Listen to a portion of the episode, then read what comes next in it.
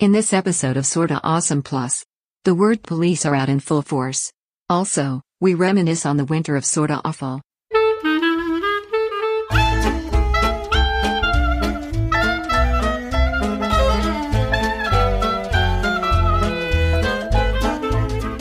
Welcome to Sorta Awesome Plus.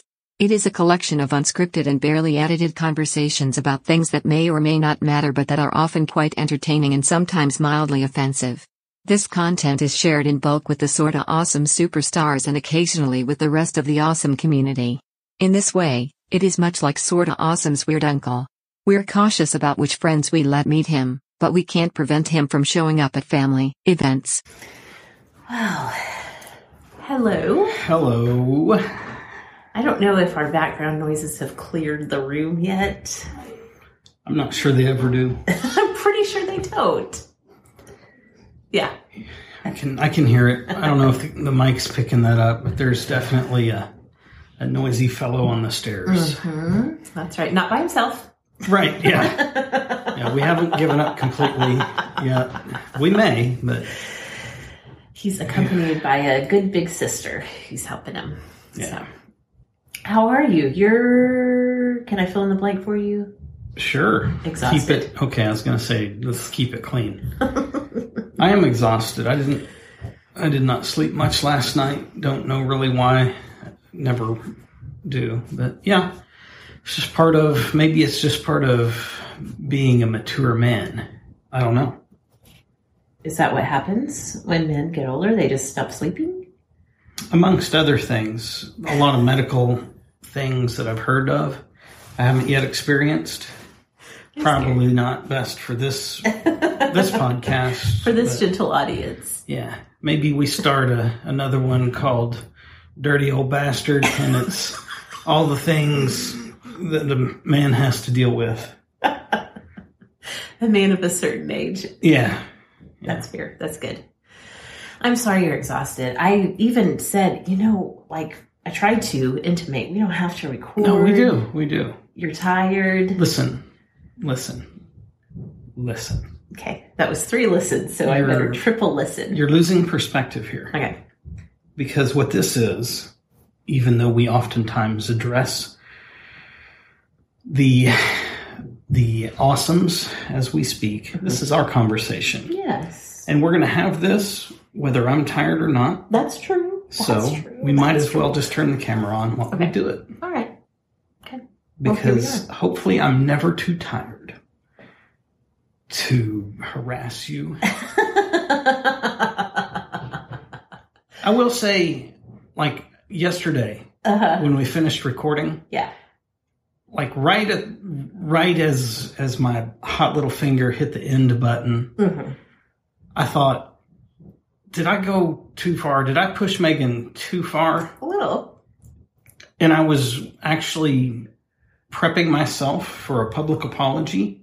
And then I watched it all and I was like, no, you saved her from herself. So it was tough love. You Truly, if I did offend you Yeah. or if I offended anybody on behalf of Megan, I do apologize for that. It wasn't my intention. You know, I like to harass you a little bit. Well, that's true, and that is very much a part of our life, our Mhm. dynamic.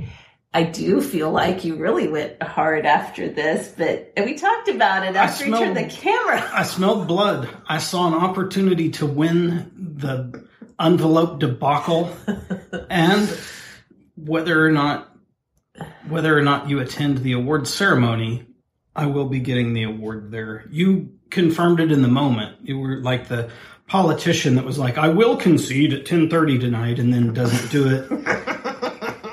Listen, here's what I said, and I stand by this. Okay, hmm one of the correct pronunciations. I can't believe we're talking about this again. This is so boring, you guys. One of the correct pronunciations was envelope, and I think that at some point I learned it. Nope, shh, learned it as envelope. But I am a hillbilly from the way back days. I just developed brain cancer in my left lobe. I did grow up in Oklahoma, not in the city, but out in the fields. No, Not no, in no, the- Not in a big city. And it's possible that it's somewhere along the way, envelope got flattened out Okay. into envelope. This is a lot of work to just avoid being like, I yeah, you were right. had to give the politician's response, but I do concede that envelope was not an acceptable pronunciation. That's hard to say. Okay. well, I've, I really, I have been flying that flag for over 20 years. yeah, both hands. You had the T-shirt, the keychain, all the merch, The bumper sticker, the bumper sticker, a little a little unfamily on the back of the window of the van. They were spaced out far enough you couldn't tell if they were in the same family. All the things. it's true. So that's hard. It's It hard, hard. but here we are. That's it. I, I, I concede. It takes uh, it takes a lot of chutzpah. Is that a word? Chutzpah. Chutzpah. I think chutzpah. That that feels like the redneck pronunciation. Mhm, It is or very. Chutzpah or something. we'll name our next kid Chut, and I'll be Chutzpah. Um, no, it takes a lot of um, something to challenge a long-held belief, but it's very rewarding to be right in the aftermath Yeah. and never have to have those issues again. And I'll bring up one other one way one way that this happens a lot, and, and this probably will offend somebody that's doing it wrong.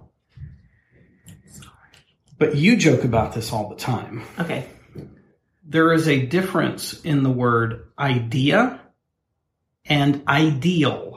They mean two entirely different things. Mm-hmm. I don't know if this is true outside of small town America, mm-hmm. but quite often in small town America, you hear somebody talking about their ideals when in fact they're not talking about what they stand for or believe in, but just an idea or ideas that they had.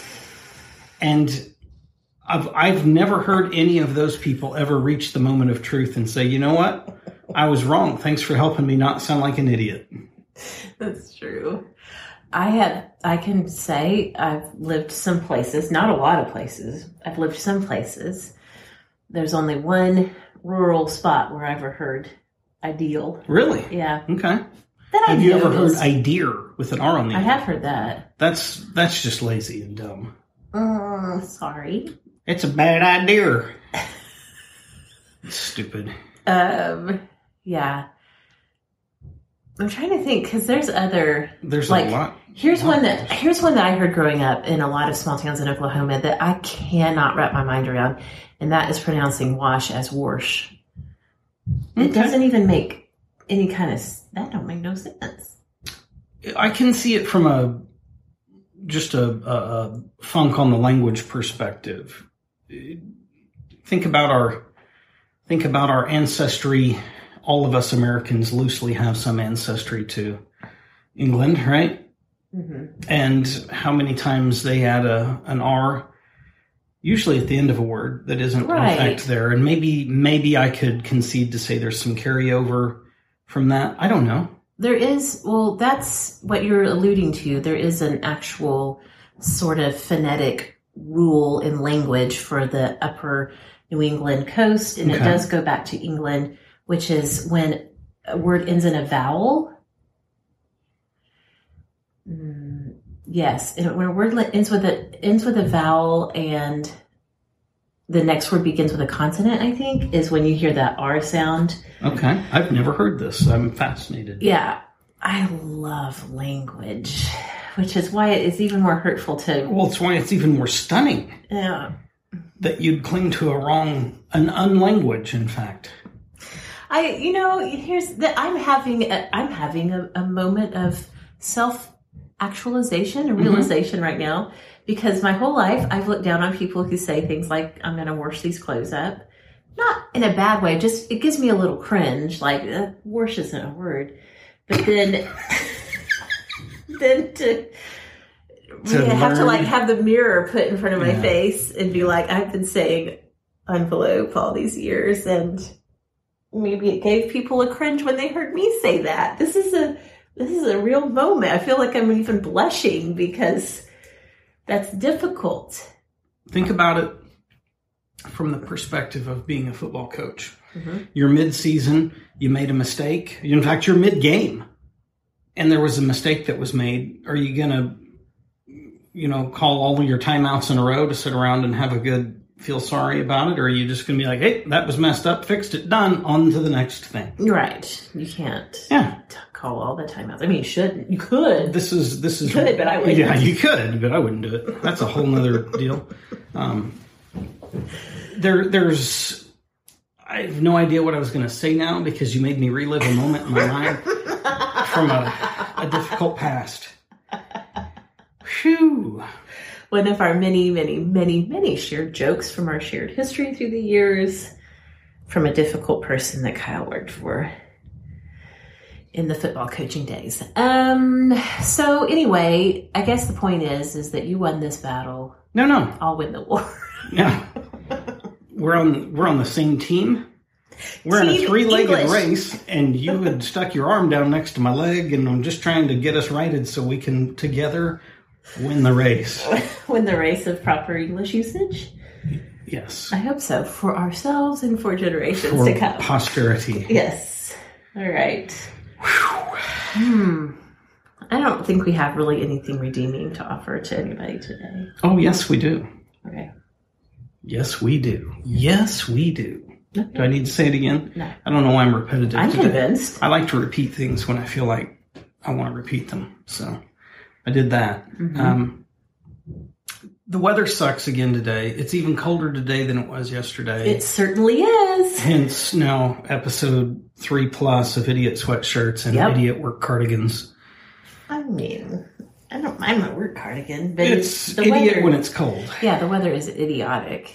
So we were talking earlier, and this is addressed to you awesome people. Meg and I were talking earlier, and it brought back memories. So like we this this wonderful home that we live in was built in 1923 hmm and certainly they built homes i would say in many ways they built homes better back then otherwise it would not still be standing Right. Yet there were some strange things as well. She's had some work done through the years, and most of it was bad. Right. Right. And then also things were left undone, and I meant the a heavy emphasis on the on un. it's not undone. Yeah, Okay. it's it was it had some. It, this house had fallen into disrepair at one point. This is not uncommon for older homes. Sure. This whole neighborhood that we live in had fallen into hmm a downturn, a temporary Yes, trench, if you will. yes, And then it went through a revitalization. yes. Um, yeah, and the problem. Look, we could talk for hours about the problems. and I might even be motivated to hop in the truck and go find the prior owner and get some things set straight. Yeah. But let's just focus on the present and then a, a brief dip into the past. The present, and I keep looking over at it like you guys will follow my vision even though it's out of the camera. Over on that wall over there to the, our uh, right, stage, is it stage right? Stage left. Whose perspective is stage from? it's stage right. Okay, stage right is the thermostat. Yeah. Now it's mounted on a wall, an interior wall of the home, yet there plainly has to be some kind of weird draft thing that runs through the wall because when that when that wall it, it's it's at the moment of temperature changes which we feel with regularity in Oklahoma where it is 40 to 50 degrees difference in the course of a week's time for portions of both fall and spring. Mm-hmm. And when that happens, when you're transitioning back over to the heater, for some reason that wall takes forever to warm up. And so it turns into a sweat box Yep. in here. And it's like, it's got to be 90 degrees and the damn thing won't turn off. And you're just, you're literally sweating and like power forearm crawling towards the wall, trying to reach up and turn it off because it's so powerful. And as irritating as that is, And it is irritating. and it is irritating.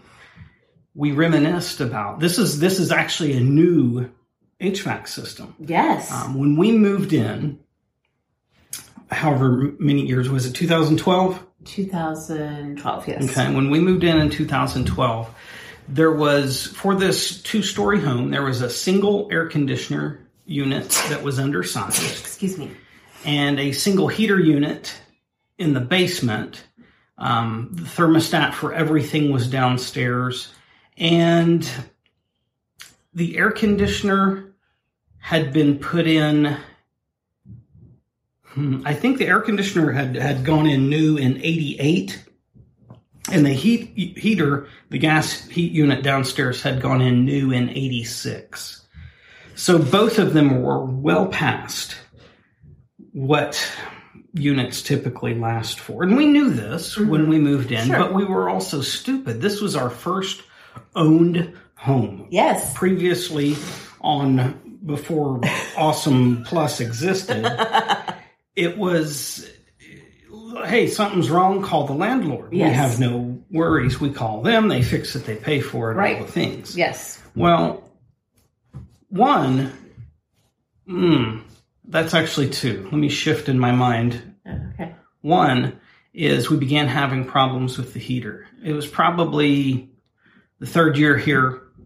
Um, we began two to three times a winter having to have someone come in and do something to this ancient heating unit. Mhm. And they they weren't even really sure what they did most of the time.